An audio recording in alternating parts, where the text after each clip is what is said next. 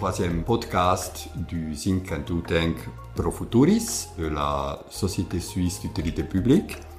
Le sujet d'aujourd'hui, c'est un peu les narratifs de la Suisse. Ça veut dire comment les Suisses eux-mêmes se représentent leur pays, leur rôle euh, dans le monde, dans le cours du temps, donc dans le passé, dans le présent, et on va parler aussi un peu qu'est-ce que ce serait souhaitable pour le futur. Notre hôte aujourd'hui, c'est Monsieur Pascal Couchepin. Je pense que tout le monde connaît le personnage. Il était conseiller fédéral de 1998 à 2009. Donc, il est la bonne personne, je pense, qui a vu la guerre froide, euh, les années 90 avec la, euh, la Suisse un peu plus européenne qu'avant, les temps d'aujourd'hui, euh, l'actualité d'aujourd'hui. Donc on va passer un peu en revue ce sujet avec lui pendant la demi-heure qui vient. Mon rôle, peut-être, je guide le programme Nouveau Narratif. C'est pour ça qu'on a ce sujet aujourd'hui. Dans le passé, j'étais aussi, entre autres, collaborateur chez Monsieur Couchepin et maintenant je suis à Pro Futuris. Monsieur Couchepin, vous avez vu la guerre froide, euh, les années 90, euh, les premières décennies de ce siècle. À votre avis, comment s'est développée l'image de la Suisse dans l'esprit des Suisses. Donc, comment ils s'imaginent leur propre pays? Est-ce qu'il y a eu un développement? Je crois que les Suisses sont finalement des Européens, des gens qui vivent sur un continent et qui sont intégrés dans une certaine histoire. Je crois que le plus souvent, l'image des Suisses évolue avec l'image que se font les Européens de leur continent. Avant la chute du mur de Berlin, on était dans une période de confrontation claire entre les pays de l'Est, qui étaient soumis au régime socialiste, communiste, et la partie occidentale de l'Europe, qui était un régime euh, qui vivait sous un régime démocratique. Alors, l'époque, euh, les Suisses se considéraient comme euh, des gens qui étaient au fond à l'avant-garde de l'anticommunisme, parce que dans leur ADN, le communisme est quelque chose qui vraiment euh, n'est pas présent. Et ils se sentaient très solidaires, même si la neutralité était en fait acquis, ils se sentaient très solidaires des Européens. À la chute du mur de Berlin, euh, comme tout le monde, on a pensé qu'on allait vers une ère de paix universelle, que la guerre ne serait plus pensable, en tous les cas en Europe, et qu'on allait vers une espèce de fraternisation. Et les Suisses ont eu, je crois aussi, une période où ils se sont dit euh, euh, il faut se rapprocher de nos frères européens. Ça ne veut pas dire qu'ils étaient pour l'adhésion, on le verra bien, mais on se rapproche euh, des Européens. On a cherché des solutions et finalement, la solution qui a été préconisée, c'est celle que proposait M. Delors, qui était la communauté économique européenne, l'espace économique européen. Et puis, il y a eu une demande d'adhésion à cette communauté par la Suisse, soumise à votation populaire, et on, sait, on sait que la votation populaire a été, euh, avec peu de différence, mais négative, en 1992. Après ça, euh, il y a eu une période vraiment de, de troubles, de difficultés de savoir ce qu'il fallait faire. Cette voie était fermée, il y avait une forte minorité de Suisses qui étaient pour le rapprochement rapide et institutionnel avec l'Europe, ce qui aurait été fait par euh, l'espace économique européen. Mais il y avait une majorité, en tous les cas, de gens qui ne voulaient pas de l'adhésion et qui n'étaient même pas d'accord avec euh, l'espace économique européen. Deux ou trois ans ont été utilisés pour euh, chercher une voie et finalement c'est la voie bilatérale qui a été acceptée, on peut dire, par l'immense majorité comme euh, la voie qui était faite pour la Suisse dans cette période de l'histoire. Et les premiers accords bilatéraux, j'ai eu l'honneur en 1999 de faire voter le premier paquet d'accords bilatéraux, ont été votés à une forte majorité par le peuple suisse. Euh, ce qui posait le plus de problèmes, c'était l'accord sur la libre circulation des personnes.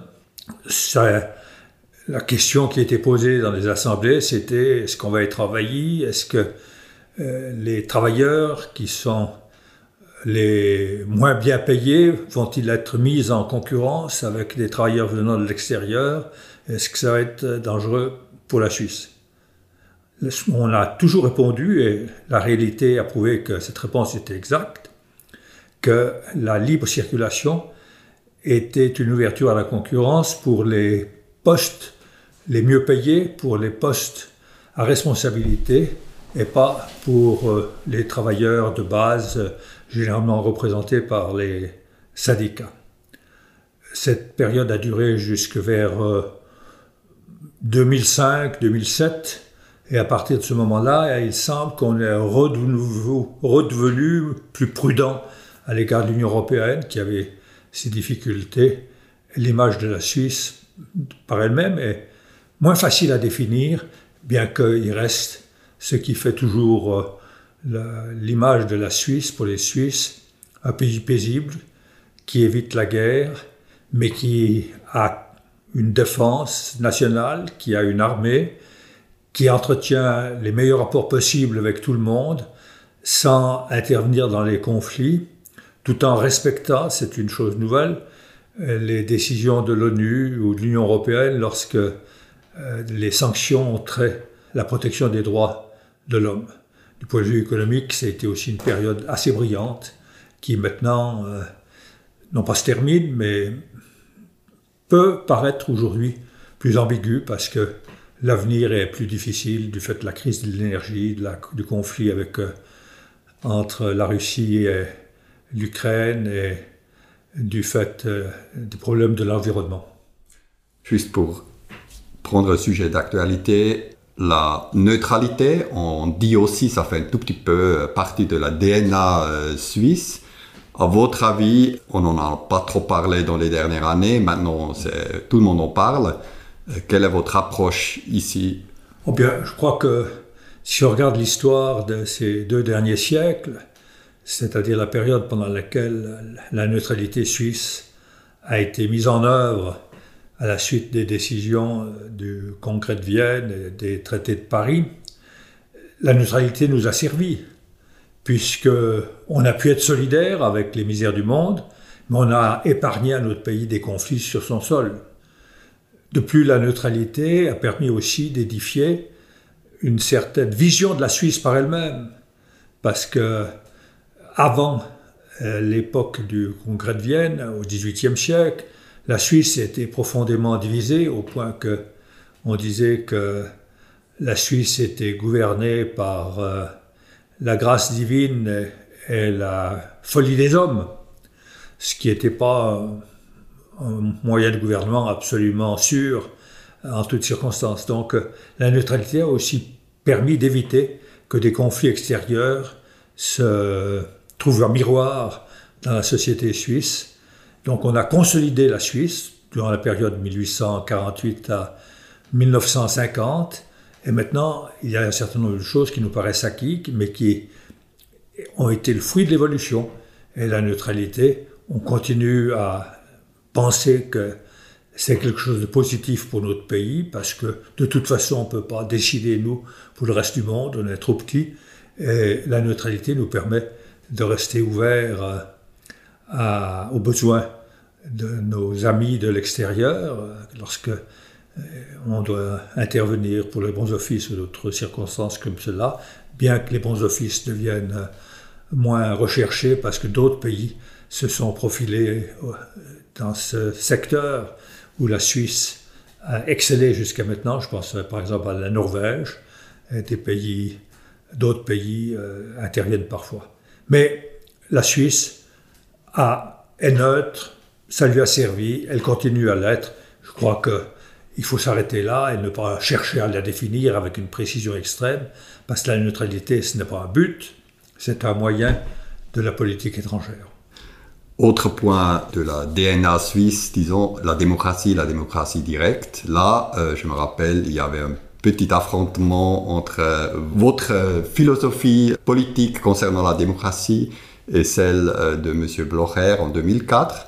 Il me semble que c'est un peu anticipateur ou prémonitoire un peu de la discussion qu'on a aujourd'hui. Vous parlez que euh, la différence entre la dictature et la démocratie, les cartes fous qu'il faut quand même pour que pas les émotions ou une personnalité seule puisse forcher la démocratie dans un certain sens.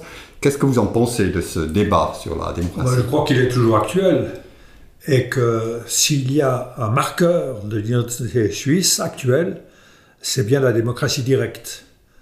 Et la démocratie directe, j'ai repensé à cela lorsque j'ai pris connaissance il y a quelques semaines du résultat de la votation sur la VS qui a modifié euh, les règles de, retraite pour les femmes et mis à égalité avec euh, l'âge de la retraite des hommes. Ça a été acquis à une très faible majorité. Il y a eu une opposition formelle de la part des syndicats qui exerçaient une sorte de droit de veto à leurs yeux concernant les affaires euh, sociales. Or, le lendemain de la votation, alors que le dimanche soir, euh, les télévisions, par exemple, évoquaient les divisions entre Suisse allemand et Suisse français, entre hommes et femmes, entre gens des villes et gens de la campagne, entre partis politiques. Le lendemain, les disputes se sont tues, sauf euh, exceptionnellement un petit groupe euh, qui avait été animé par euh, une conseillère nationale qui avait réuni des protestataires d'une manière un peu survoltée. C'était probablement d'ailleurs les personnes qui l'entouraient étaient probablement des fonctionnaires syndicaux ou de, partis politiques, parce qu'on ne voit pas bien qui d'autre aurait pu prendre le temps et disposer des moyens de se libérer le lundi matin pour aller manifester à Berne. Bref, à part ce très petit groupe, tout le monde s'est rallié et a dit, bon, ben, on a perdu, d'autres ont dit on a gagné. Ceux qui ont gagné l'ont fait sans forfanterie, sans, sans tirer trop de gloire. Et ceux qui ont perdu ont dit, bon, ben, on a perdu et maintenant il faut travailler pour euh, la prochaine étape où on a peut-être des divergences. Et ça, c'est le fondement de la démocratie, c'est que lorsque la messe est dite lorsque le jeu se termine, on accepte le résultat du jeu et on repart ensemble pour une nouvelle solution. Plus fondamentalement, ça signifie que dans le système de démocratie directe que l'on défend, l'adversaire n'est pas quelqu'un indigne, c'est simplement quelqu'un qui a une autre opinion. Et on est prêt à reprendre le travail avec lui. Et alors, vous évoquez quelques disputes qu'il y a eu dans le passé. Elles portaient sur l'idée que certains affirmaient qu'ils étaient porteurs, eux, du bien face à d'autres qui étaient porteurs d'un mal plus ou moins euh, clair. Et ça, ça ne va pas. En démocratie directe, on peut avoir des opinions différentes, mais on doit admettre que l'opinion euh, de l'autre, de celui qui n'est pas de notre avis, est légitime. On la combat parce qu'on la pense moins bonne, mais s'il vient à gagner, on accepte et on reprend le combat sur autre chose, mais sans nier la légitimité de la décision qui a été prise, fût-ce à une toute petite euh, majorité. Il n'y a pas de combat de fond idéologique du bien contre le mal. Tant qu'on arrivera à vivre ça dans la pratique, la Suisse, la démocratie directe, sera non seulement possible, mais la plus efficace des manières de gouverner ce pays. Ce serait maintenant l'idéal et la situation en Suisse. Si on regarde un peu autour de nous, on a l'impression, et certaines statistiques le montrent, qui évaluent un peu le nombre de démocraties dans le monde et en Europe. On voit justement ce que vous venez de dire, euh, M. Trump qui accepte pas le résultat d'une élection. On a des cas en, Europe, la Hongrie, un peu la Pologne. Qu'est-ce que vous en pensez du, du développement récent des démocraties? Est-ce que c'est on va vers une oh, euh, défaite de la démocratie? On, découvre que la démocratie est, c'est en tous les cas ma conviction, le meilleur des régimes, mais que c'est un régime fragile. Euh, le grand reproche que les États totalitaires, M. Poutine ou M. Xi en Chine, font à la démocratie, c'est de dire que c'est inefficace et que c'est un chaos. Euh, d'une certaine manière, ils ont raison si on regarde l'émission de télévision euh, le soir de l'élection qui marquait ces oppositions, euh, la division du pays. Mais si on attendait le lendemain, on se dit que ce chaos se termine rapidement et que c'est simplement des opinions diverses qui se sont exprimées et qu'à la fin les gens se mettent d'accord sur une manière de faire qui est d'accepter le résultat de la votation. Ça signifie que, les gens ont une très grande maturité politique pour être capables de, de, vivre ce système. C'est un système qui parfois est inefficace, mais qui sur la durée est beaucoup plus efficace que les autres. Mais c'est pas seulement parce qu'il est efficace que les Suisses se rallient, c'est parce qu'ils considèrent que c'est une manière de vivre ensemble sans laquelle on est continuellement en train de se battre d'une tranchée à l'autre sans faire avancer les projets ou alors dans un mépris total de l'autre partie. je crois que ça, c'est négatif en Suisse. Fort heureusement, certains qui sont tentés à parler ce langage sont remis en cause par la majorité de l'opinion, et en tous les cas, c'est pas pour ça qu'ils peuvent avoir des voix, c'est parce qu'ils ont d'autres d'autres arguments, mais c'est pas cette espèce de combat du bien contre le mal qui fait leur euh, force. Et heureusement, il en est ainsi. C'est aussi la nécessité de dire qu'en démocratie, il n'y a pas d'organisation qui a un droit de veto politique. On a dit, c'est pas eux-mêmes qui l'ont dit, c'est les journalistes qui disaient par exemple que les syndicats avaient un droit de veto sur les projets d'un caractère social. On a vu que c'était pas vrai. Le droit de veto, ils ont peut-être cru l'exercer, mais ils ont perdu. Et les prochains débats devront se faire en tenant compte bien sûr de l'avis des forces sociales, syndicats et patronats, mais ce n'est pas un accord entre les syndicats et le patronat qui remplace la décision du peuple. Euh, c'est simplement un apport au débat, mais pas la décision telle qu'elle qui sera reprise. Dans le système suisse, euh, vous qui avez vécu ça de près, quel est le rôle du, Conseil fédéral? Est-ce qu'il devrait être plus gestionnaire, visionnaire, et aller de l'avant ou euh, Je crois qu'il doit être un peu de tout. Ceux qui veulent réduire le Conseil fédéral un rôle qui serait l'équivalent des plus hauts fonctionnaires de la Confédération euh, ont tort. C'est pas possible. Le Conseil fédéral est une nation politique, il doit faire de la politique, il ne peut pas simplement euh, gérer au quotidien en laissant euh, certains faire des propositions qu'on doit réaliser comme une fiduciaire réalise le mandat qu'on lui a donné. Alors, le Conseil fédéral est une autorité politique, il doit avoir une opinion politique, il doit réfléchir au futur. Par exemple, euh, en 2008, on a réfléchi à ce qui arrivait si un grand établissement bancaire avait une attaque. On a dit la place financière suisse appelle le maintien de plusieurs établissements de, de portée nationale. Le problème est toujours euh, actuel. Et on a pris des décisions politiques qui ont aussi eu un effet économique euh, concret d'administration. À part ça, le Conseil fédéral est constitué de représentants des forces principales politiques du pays. Politiques déjà. Mais ces forces politiques se respectent assez pour être capables de travailler ensemble, un peu à l'image du peuple suisse, où il y a une majorité et une minorité, mais le lendemain de la votation, on accepte. Le Conseil fédéral, c'est la même chose on peut s'affronter au sein du Conseil fédéral, mais à la fin, il y a une politique qui est celle du Conseil fédéral, euh, qui cherche à recevoir l'approbation du peuple si la votation populaire suit une décision du Conseil fédéral.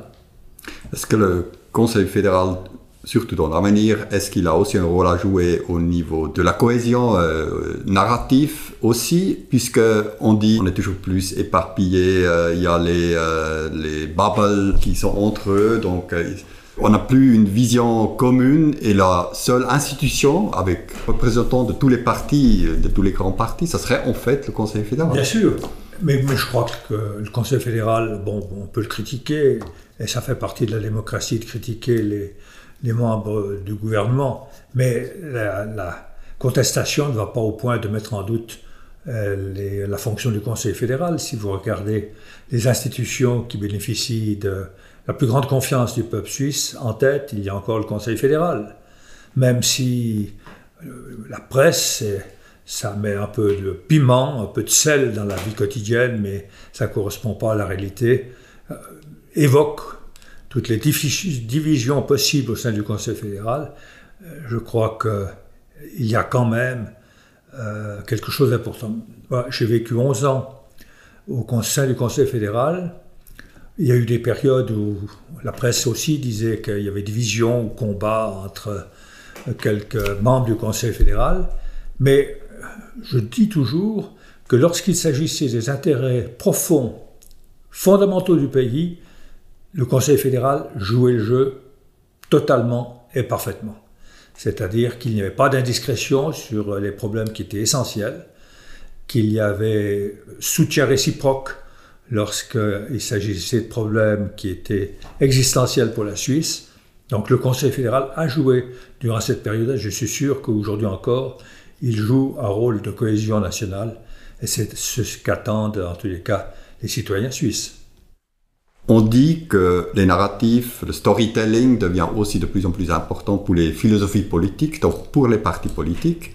Vous êtes un libéral. Vous avez vu aussi, je pense, connaissez très bien le, développement un peu du libéralisme et vous, je me rappelle d'un article que vous avez fait presque à la fin de votre mandat à la NZZ, où vous avez dit le libéralisme n'est pas anti-étatique, euh, donc vous avez mis l'accent sur euh, les institutions politiques, qu'il faut défendre ça, que c'est une cause euh, libérale. Au même temps, on se rappelle en 1979, je crois, il y avait une phase un peu plus peut-être libertaire, on disait mehr Freiheit, weniger Staat, donc plus de liberté, moins d'État. Et ça, c'était le passé. Et aujourd'hui, on voit les crises politiques, euh, l'importance que prend l'État. Comment vous voyez le libéralisme, le développement et le libéralisme qu'il nous faut aujourd'hui? Bon, je crois que les deux, les deux pôles sont nécessaires. Il faut à la fois craindre une emprise trop grande de l'État et en face craindre que l'État soit faible lorsqu'on a besoin de lui. Donc, euh, il faut que l'État soit solide, et pour qu'il soit solide, il faut qu'il ait des finances en ordre, que les institutions fonctionnent. Et le souci des institutions doit être quelque chose de constant, parce qu'on voit bien que les institutions sont essentielles pour la survie des sociétés. Par hasard, j'ai entendu une conférence d'un professeur euh, d'histoire de la Grèce antique qui parlait de la destruction des cités dans la Grèce antique et je lui avais posé la question est-ce que ces cités renaissent? Et sa réponse était oui, elles renaissent toutes, mais celles qui renaissent le plus rapidement étaient celles qui avaient des institutions solides, qui permettaient aux gens de se regrouper lorsque une crise dramatique intervenait. Ce qui était juste pour la Grèce antique est encore juste aujourd'hui. Lorsque les institutions sont solides, on finit par trouver des solutions ensemble et sans euh, violence, euh, sans violence en tous les cas, dramatique. Donc euh, les institutions sont essentielles, c'est-à-dire celles de l'État, et aussi les institutions qui protègent le citoyen. Mais pas contre l'État, mais qui protègent le citoyen, parce que le système libéral est un système dans lequel on considère que l'État doit intervenir avec force lorsque c'est nécessaire, mais il ne doit pas intervenir lorsque ce n'est pas indispensable. Le système libéral veut laisser le plus de liberté possible. Or, si l'État intervient dans tout pour promouvoir certaines choses, le bien, le bien avec B majuscule, qui est souvent d'idéologie, la liberté des citoyens est menacée. C'est pour ça que la, liberté des citoyens aussi est protégée par le fait que l'État s'auto-restreint. On a tendance à avoir une vision un peu manichéenne du, à l'égard de l'État, à dire ou bien on est pour l'État ou on est contre. Non. Moi, je suis pour un État fort, solide financièrement, avec des institutions solides, mais pas pour un État qui a tendance à se, croire porteur du bien, du bien absolu.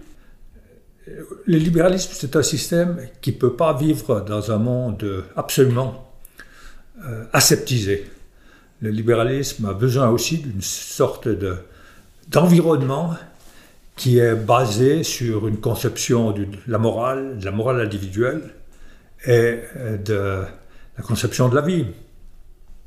Sinon, s'il n'y a pas de morale commune qui est liée à une civilisation, euh, c'est l'État qui doit intervenir pour dire à tout instant ce qui est bien, ce qui est mal. Et ça, c'est dangereux.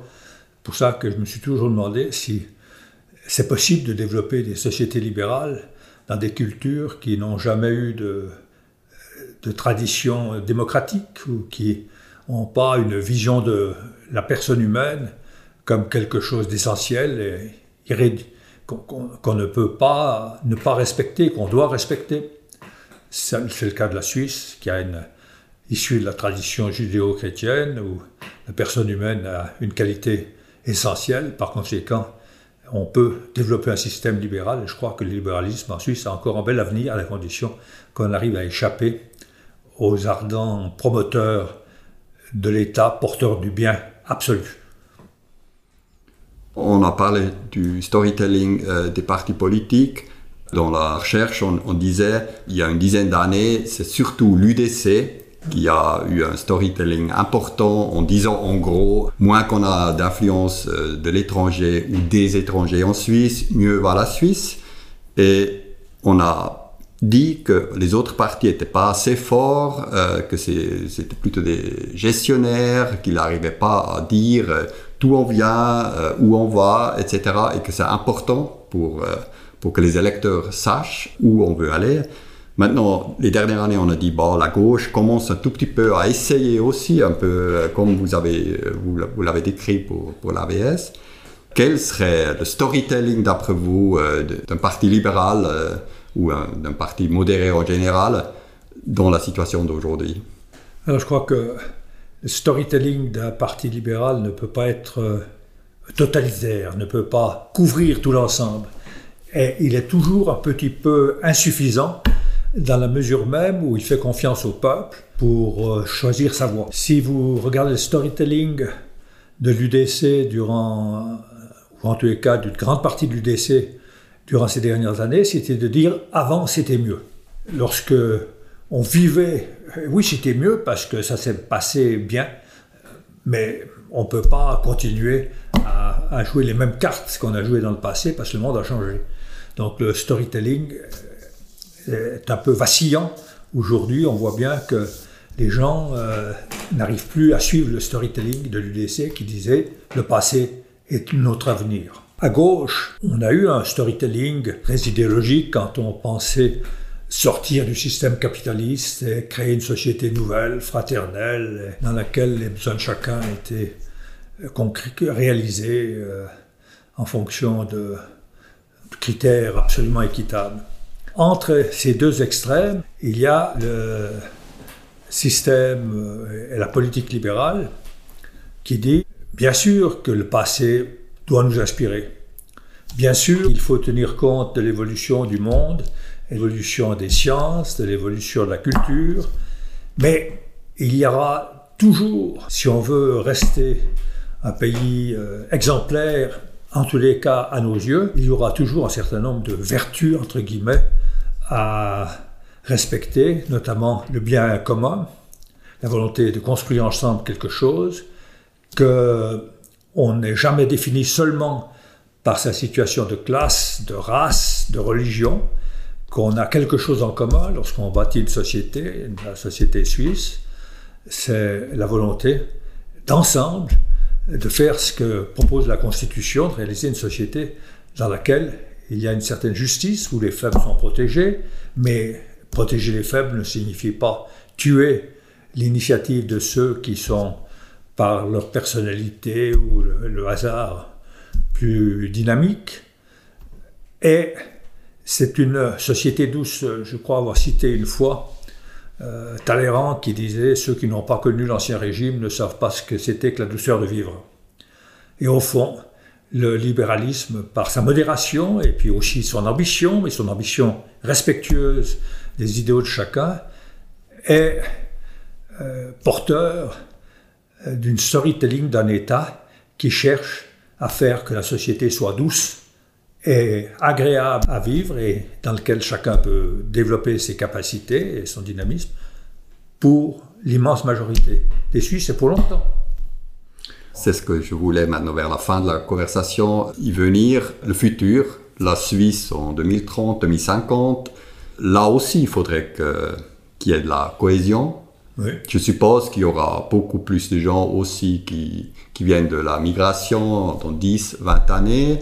Euh, les histoires, les mythes nationaux, euh, ils, vont être connus de moins en moins euh, des gens. Qu'est-ce qui va assurer la cohésion dans, une vingtaine d'années? Si les pables augmentent aussi, l'individualisation augmente, qui va faire partie du nous? En Suisse et, comment on peut façonner ce nous Je serai prudent quand vous utilisez l'expression qui va faire partie du nous en Suisse, parce que je ne sais pas. Et puis je ne veux pas le savoir, parce que ce n'est pas aujourd'hui qu'on va décider de faire une sorte de sélection des gens qui sont... Mais comme libéraux, on reste convaincu que le système qu'on a mis sur pied doit évoluer, mais qu'il est un système qui protège le mieux la liberté des individus, leur créativité, leur capacité d'apporter quelque chose en commun. Alors, ce que l'on doit faire comme libéral, c'est rappeler que même si c'est un peu ennuyeux d'en parler, il faut toujours parler des institutions pour que les gens qui adhèrent à notre communauté nationale par l'émigration ou simplement parce que c'est une nouvelle génération acceptent que la base même de notre système, c'est ce consensus lié au fonctionnement de la démocratie. Lorsque la démocratie directe a parlé, on accepte. Et on peut reprendre le débat et on continuera le débat. Moi, je vois un grand espoir dans la renaissance, en tous les cas en Suisse romande, je pense que c'est aussi le cas en Suisse allemande, parce que j'ai aussi quelques échos, la renaissance de la pensée libérale parmi les jeunes, les jeunes étudiants qui créent des, organes de presse, en Suisse romande, T, T libre, le regard libre ou des choses comme ça, qui sont encore minoritaires, mais qui sont comme euh, les pionniers de la démocratie au XIXe siècle, passionnés par le destin d'un système démocratique et par le maintien d'une volonté d'avoir des hommes libres dans un État libre, mais un État qui fonctionne. Qu'est-ce que vous dites à, l'idée, je sais que c'est discuté dans, les, chez les gens euh, qui, qui, font de la recherche là-dessus, qui disent en fait la démocratie et le débat démocratique, c'est ça qui va dans l'avenir surtout encore créer de la cohésion. Donc le débat même, l'aime la bataille entre les gens, puisqu'on va discuter du même sujet, et de ce point de vue, la Suisse, ce serait... Mais c'est un peu, euh, si j'ose dire, c'est un peu le fil conducteur de, la plupart de mes réponses. Je crois que c'est là autour que se passe l'avenir de la démocratie en Suisse, que l'animation du débat permettra de définir une ligne et créera en même temps une certaine cohésion. Et après des années, plusieurs décennies de vie politique au niveau communal comme au niveau euh, national, je garde un souvenir reconnaissant de rencontres avec des gens qui ne partageaient pas mes opinions, parce qu'ils m'ont enrichi et j'espère aussi leur avoir apporté quelque chose. Je crois que c'est ça qui fait qu'à la fin, même si on perd parfois des votations, on en gagne d'autres, on reste fidèle au système démocratique parce qu'on sent bien que c'est un enrichissement mutuel et que la force d'un petit pays comme la, Suisse, c'est la capacité de vivre la démocratie et le débat. Donc vous restez optimiste pour la Suisse Un optimisme raisonnable, rationnel et mesuré, puisque ça dépend des personnes et les personnes ne sont pas parfaites mais elles ne sont pas moins parfaites que nous ne l'étions. Et dernière question peut-être. On dit aujourd'hui que au moins quelques jeunes ou certains jeunes ont plutôt peur de l'avenir. Ils ont l'impression qu'elle tombe euh, sur nos têtes, qu'elle est forgée d'avance, ce qui n'aide pas d'utiliser la démocratie comme moyen de, de façonner l'avenir. Qu'est-ce que vous dites à ces jeunes-là pour qu'ils soient un peu plus optimistes? Vous savez, quand euh, vous collez au terrain et que vous collez tellement au terrain que toutes les aspérités, toutes les, petites euh, difficultés du terrain vous bouleversent, euh, vous n'allez jamais réussir à avancer. Regardez les alpinistes, s'ils se collent à la paroi, ils tombent. Ils doivent donc être capables un peu de s'éloigner de la paroi pour voir où sont les opportunités et comment on peut progresser dans l'ascension. C'est la même chose dans la vie publique. Si on est mesquinement lié à sa situation personnelle, cherchant toujours comment échapper aux difficultés, comment profiter, probablement que ça ne marchera pas. Et si collectivement c'est ainsi, le pays ne marchera pas. Par contre, si on est capable de prendre un peu de distance, de s'intéresser aux problèmes du monde et aux nôtres avec euh, un peu de, de un regard critique, mais un regard positif critique, eh bien, on arrivera à résoudre les problèmes ensemble. Il y aura toujours des gens pour avoir peur devant toutes les circonstances, des araignées ou de l'avenir. Espérons qu'ils seront en minorité et que même ceux-là se diront qu'après tout, il faut quand même vivre. Voilà, c'est un joli mot de fin. Merci beaucoup, Merci, Monsieur Couchepin.